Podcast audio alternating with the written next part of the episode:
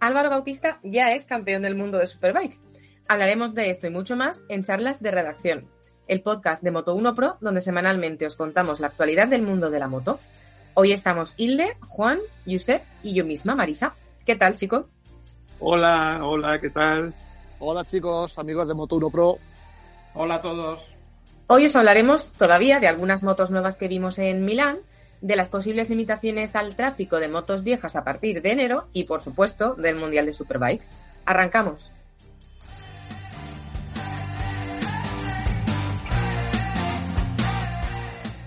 La semana pasada ya comentamos algunas novedades del Salón de Milán, pero creo que todavía hay más, ¿no? Hilde, ¿cuáles destacarías?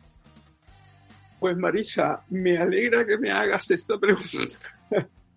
Entre Anta Transal y V-Stron 800, a mí la, la Honda CL500, eh, que ha quedado eclipsada por otras grandes novedades, pues es una moto humilde, pero eh, la Street Scrambler, que es como Honda le llama a este modelo, mm, a mí me, me, ha parecido una moto interesante para la ciudad. Eh, si la Rebel 500 no es lo tuyo, si el mundo justo no te tira tanto, pues eh, eh, esta moto puede, puede estar bien con, con un asiento a solo 790 milímetros del suelo, o sea que para, para personas que no sean altas también eh, va perfecta. Y con un depósito que solo tiene 12 litros, pero eh, Honda eh, promete como unos 300 kilómetros de autonomía. Hombre, estas motos gastan muy poco, pero esta es la quinta Honda 500, ¿no? Que tendremos, porque están, si no me equivoco, la, la Naked, ¿no? Que la llaman como es, CB500F. Luego está la Trail, que se vende mucho, ¿no? La CB500X. Sí, para esa moto creo que hay una, perdona, una lista de espera que no te lo para la X. Sí, porque está bien. Y luego tenemos la deportiva, ¿no? Que es la CBR 500R, me parece que es. Y, y, luego está la Rebel y esta que será, digamos, hermana de la Rebel. Efectivamente, efectivamente, la Street Scramble. Y además que eso me, me parece bien, ¿no? Que hay como tres gamas que Honda le llama aventura, viaje o estilo y que, pues bueno, el propietario o propietaria lo podrá personalizar a su gusto, ¿no? O sea que es, es una motilla que, que, bueno, tiene, en mi humilde opinión, su gracia. También eh, llamó la atención la Brixton Star, del letreo S-T-O-R-R, que por lo visto es el nombre de una formación rocosa que hay en la isla escocesa de Skye. Ya sabemos que Brixton, que es un nombre de un barrio londinense y todos los modelos que tienen, pues siempre tiene connotación sajona.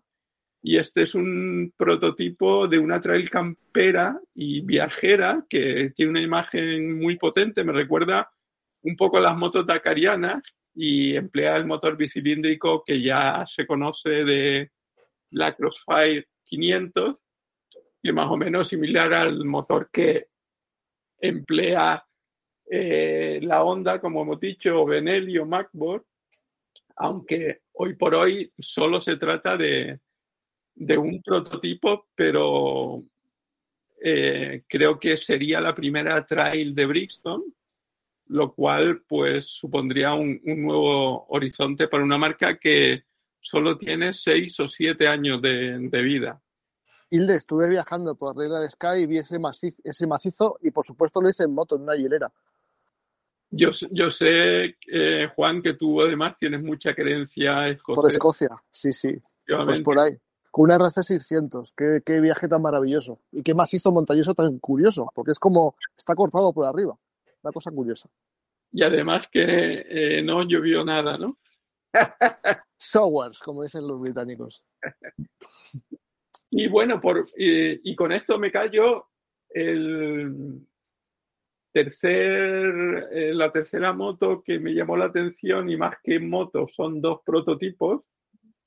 Son los prototipos eléctricos de Kimco que ya se habían visto en otras ocasiones, pero esta vez fue con la última evolución de, de estas motos que tienen unos nombres un poco extraños, Supernex y Revonex. Y de, todo esto lo que destacaría es que Allen que es el presidente de Kinko, y leo palabras textuales, dijo lo siguiente. Los vehículos eléctricos serán la transformación global más explosiva de la próxima década. Para los pilotos de motos y scooter, Kinko está liderando el camino para la era eléctrica que se acerca con rapidez.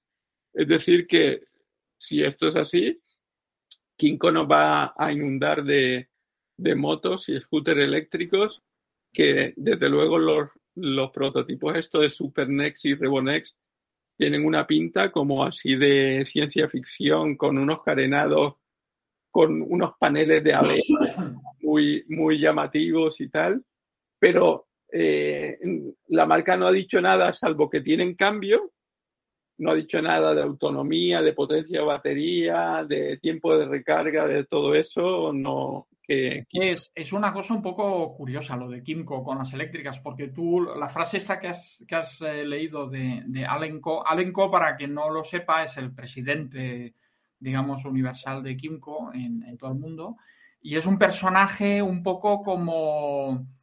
Eh, como era para Apple. Eh, Steve Jobs, ¿no? Una cosa así. Es un poco ese rollo. El tío sale en las presentaciones ahí con mucho estilo así, ¿no?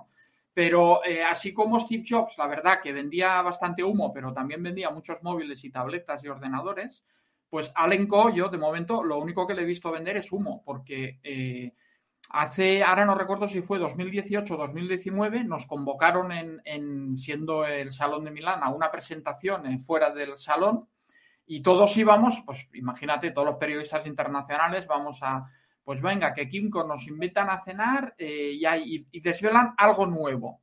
Vale, pues todos esperábamos ver pues o el tres ruedas o un scooter nuevo y tal. Y nos sorprendió tremendamente que mostraron el primer prototipo de esta moto eléctrica deportiva. Por aquel entonces había muy pocas motos eléctricas y menos deportivas.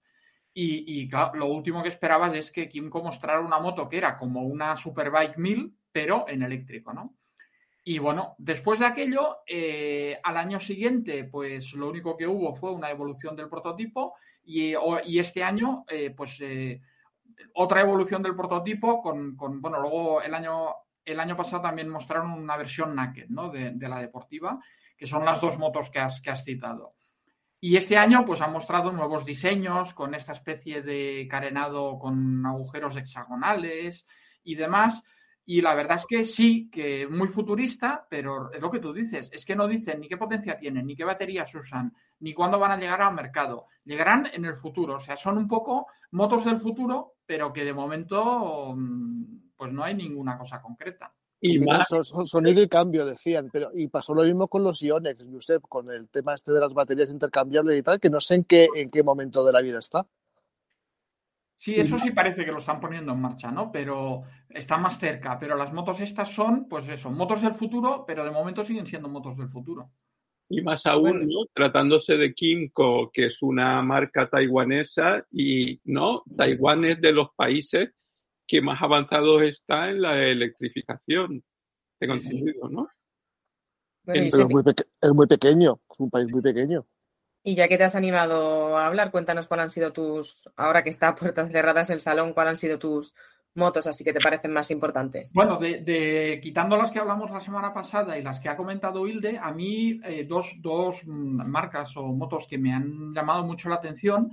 Eh, una es de momento bastante desconocida. La marca es conocida históricamente en España, es una marca italiana, Fantic. Eh, me ha llamado mucho la atención la Fantic Caballero 700, porque es una moto que lleva el motor de la Yamaha MT-07. Bueno, sabemos que el motor de la Yamaha MT-07 también lo llevan la TNR 700 y la R7 y algún modelo más, ¿no? El bicilíndrico de Yamaha.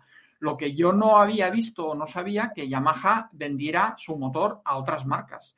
Y no solo lo vende, porque la Fantic esta lleva el motor Yamaha, pero es que tiene más electrónica que las Yamaha. Lleva control de tracción, lleva ABS en curva, la Fantic Caballero es una moto entre Scrambler y Trail y, y no es un proyecto de salón, o sea, esta moto la van a vender el año que viene, con lo cual, mm, bueno, pues digamos que me ha llamado la atención, ¿no? Que Yamaha haga de proveedor de motos para una moto que es rival e incluso mejor que las suyas, ¿no? A otro precio, eso está claro, pero eh, ahí está. Y porque dicen, perdona, Josep, que va a costar como unos 10.000 euros, ¿no? Que Claro, claro, claro. Es, hombre, lleva equipamiento, suspensiones mejores y tal, digamos que es como un como una mejora, ¿no? De alguna manera de, los modelos de Yamaha. Luego las otras eh, motos, o, en este caso scooter, muy llamativos han sido los Italjet Dragster.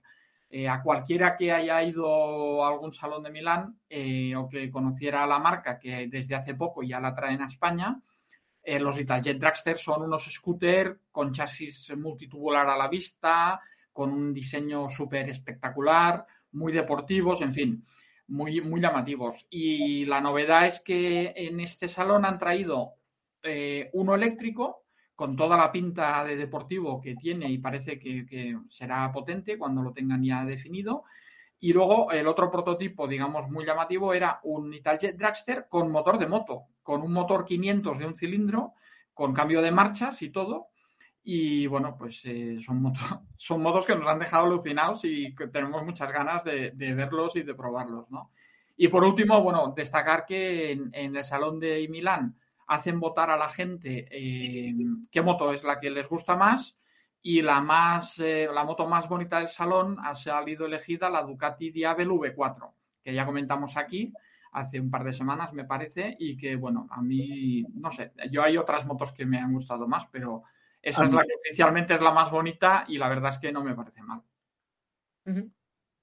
Oye, eh, Marisa, hablando de motos italianas, eh, creo que has estado tú rodando con una 125 estos, estos días, ¿no? Cuéntanos. Sí, precisamente con la Leoncino, con la pequeña, con la 125. Eh, bueno, es verdad que hace unos meses probé la 500 y tuve a nivel positivo la misma sensación de moto ágil y manejable, pero está pierde peso respecto a las mayores, obviamente, se queda en 145 kilos y, se hace una moto súper, súper manejable. Sí es cierto que eso, que veo que tiene un público muy claro, que es un usuario novato sin carnet, porque va, bastante bien para ir en ciudad, fuera de ella no la recomiendo. Bueno, sin carnet, con carnet de coche, ¿no? Bueno, claro, sin carnet me refiero con sin el carnet de moto.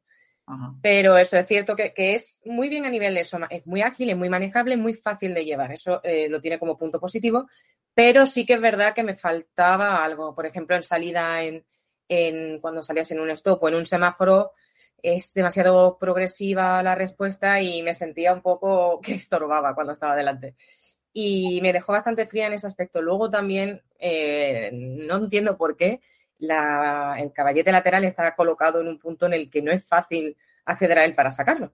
Entonces, bueno, mis sensaciones fueron que, sí, es una moto muy válida para, el entorno urbano, para usuarios que no tengan el carnet A2. Encima también el precio es bastante contenido porque son 3.390 euros lo que cuesta, teniendo en cuenta que rivales como la MT-125 pues, mm, pasa de los 5.000 euros, pues es un precio bastante interesante.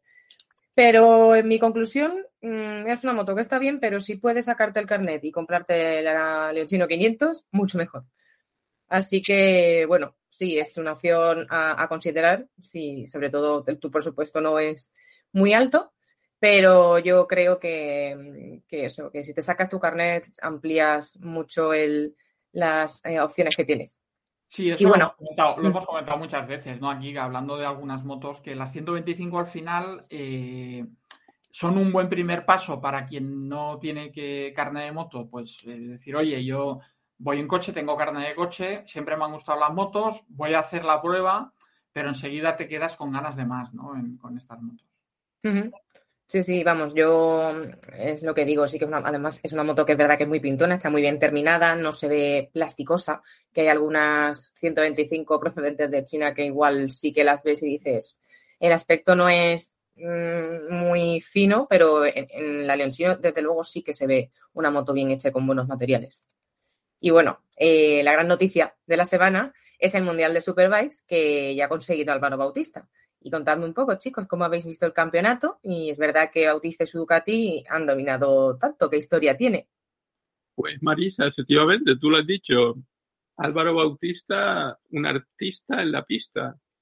Se ha convertido el talaverano en el decimonoveno campeón del mundo de Superbike y el segundo español que lo consigue tras el título eh, de Carlos Checa de 2011, curiosamente en ambas ocasiones con Ducati.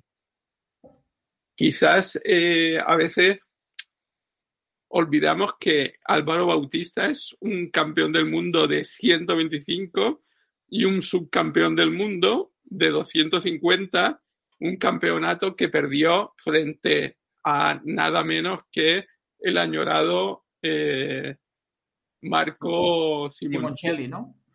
O sea que, que, vamos, que no estamos hablando de un Singer Morning, sino de un pilotazo.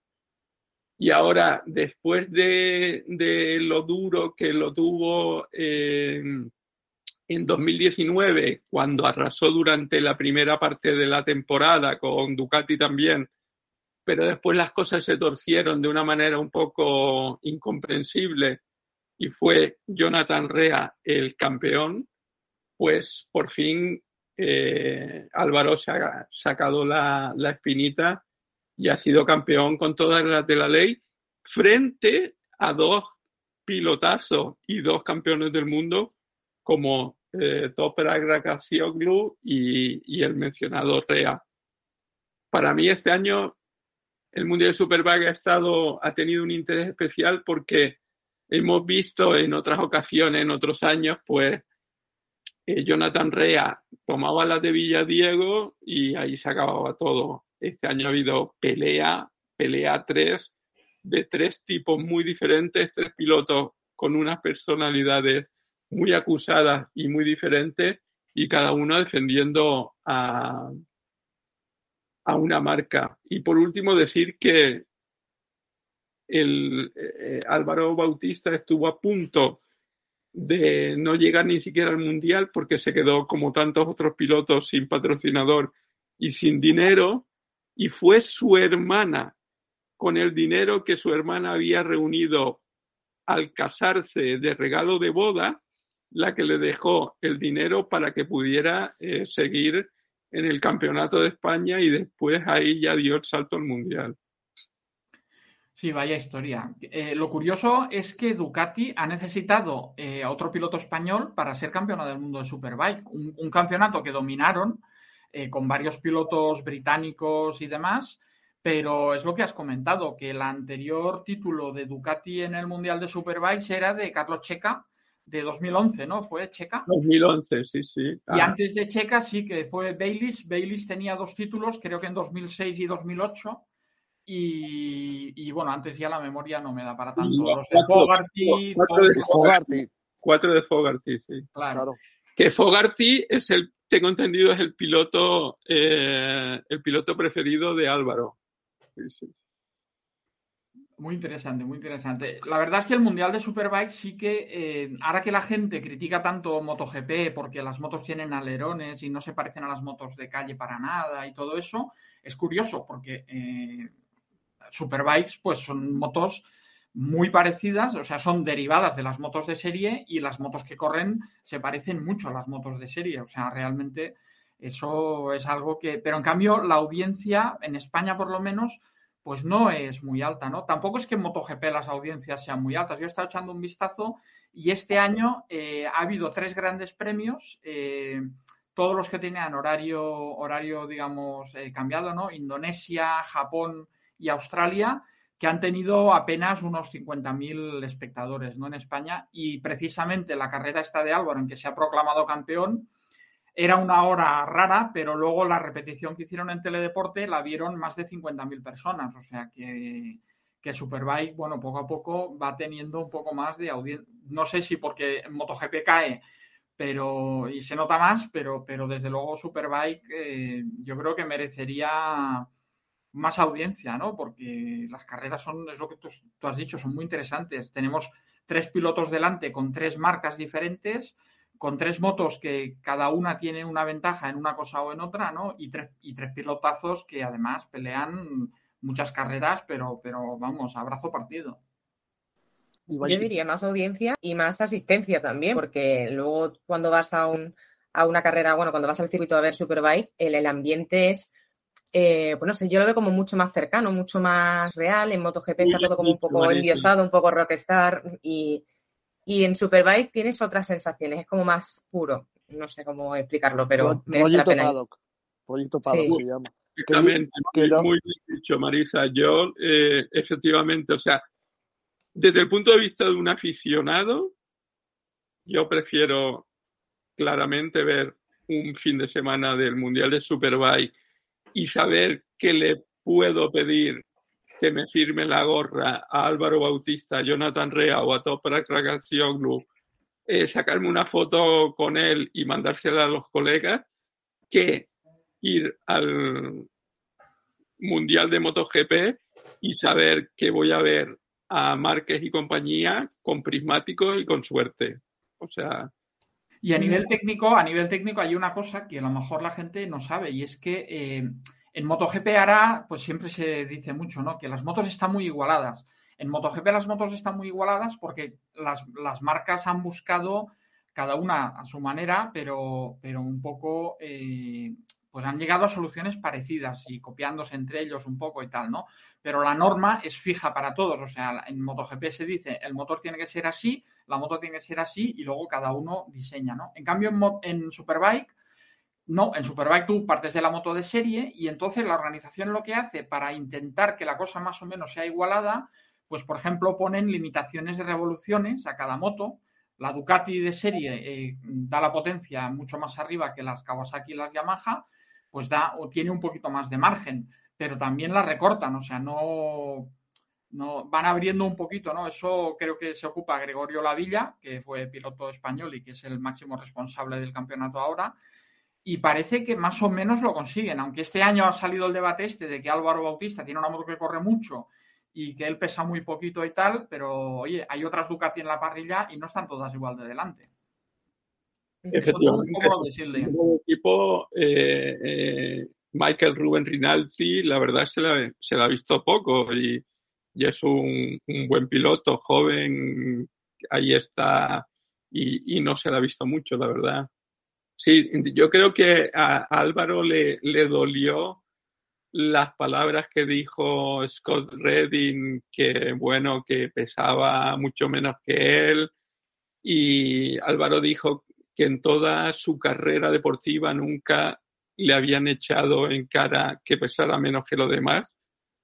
Y volvemos a lo mismo, si, si depende del peso, entonces eh, Dani Pedrosa debería haber ganado 10 mundiales de MotoGP y siendo campeón, doble campeón del mundo de dos y medio, creo que yo sepa no ganó ninguno de MotoGP. O sea que creo que lo del peso es algo más, una eh, parte tiene, más. Tiene alguna ventaja, los pilotos ligeros está claro que tienen alguna ventaja, pero tienen muchas desventajas. También tienen menos fuerza. Tienen luego, por ejemplo, Dani tenía un problema para calentar neumáticos, le pasaba también a Tony Elías, ¿te acuerdas? Tony Elías también era bastante chiquitín, aunque pesaba más que Dani, pero también tenía ese problema. Entonces, yo creo que eso fue una salida de Scott Redding, porque primero estaban criticando que la Ducati de Álvaro corría más que la Kawasaki de Rey y la, y la Yamaha de Toprak. Y claro, alguien dijo, vale, pero es que eh, cuando Scott Redding tenía esta moto, también corría mucho, pero no, estuvo ni de coña consiguiendo estos resultados. Y yo creo que Redding saltó diciendo, bueno, claro, pero es que Álvaro pesa mucho menos. Bueno, pero no ha sido una vez, Scott Redding lleva ya varias publicando en Instagram, en stories, en eh, lleva ahí como un martillo pilón, está con él lo del peso de Álvaro, pero bueno, yo creo que está picado. Eso, es. Básicamente.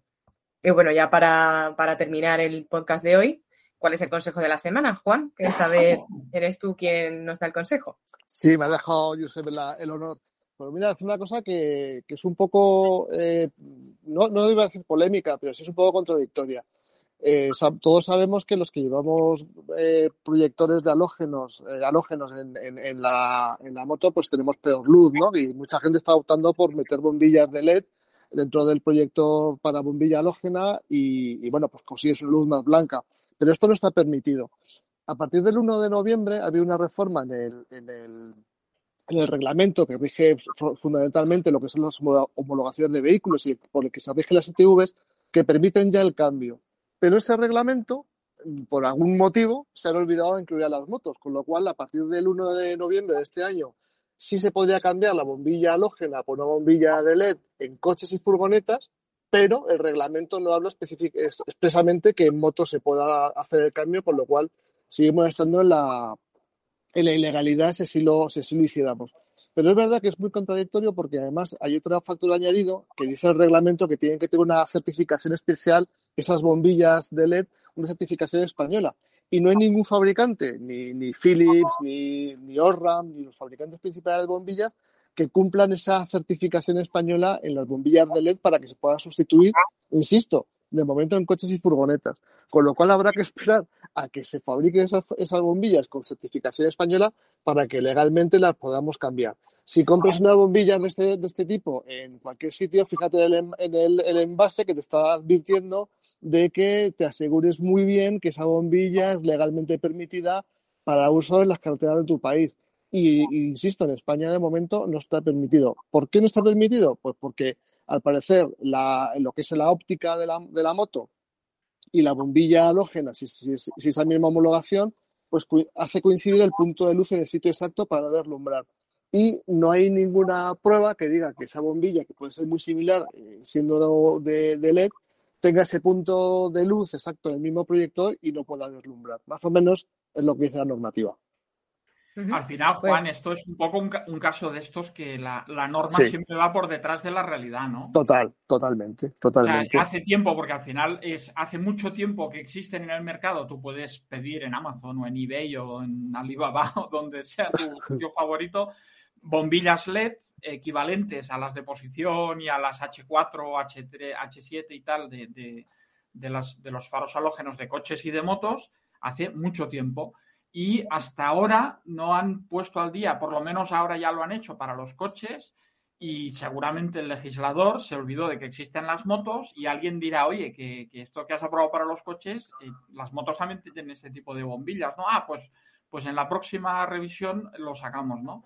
Pero es un poco triste cómo tantas veces ¿no? la, reglamentación va por detrás de la realidad de la calle. ¿no? Pues se, considera una reforma de importancia y te, y te obligarían a homologar ese cambio. O sea, fíjate, es cambiar simplemente la bombilla, lo metes dentro del proyector, las bombillas además están adaptadas para el alojamiento y todo, pero se considera de momento una reforma de importancia. Y es una mejora, o sea, hay que tener claro, es una mejora de por seguridad, o sea, las bombillas LED gastan menos, con lo cual el alternador sufre menos de la moto y todo, todo va mejor, calientas menos el planeta porque desprenden menos temperatura, eh, se funden menos que las otras bombillas, que ir con una bombilla fundida es un problema de seguridad en moto, y, se ve la luz más blanca y mejor porque ofrecen más luz, o sea, todos son ventajas pero eh, la norma pues va por detrás.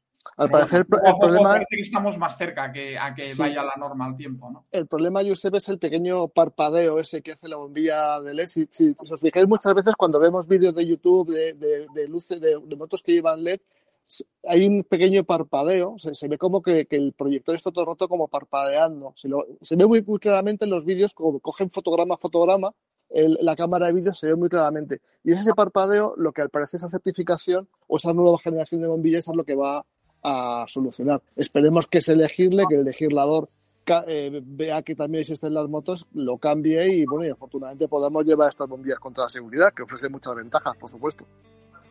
Bueno, pues recordad que podéis escribirnos a redacción arroba moto1pro con vuestras dudas o consultas o dejarlas en los comentarios de iVoox. Hasta la semana que viene. Hasta luego. Hasta, hasta luego, chicos. Chao.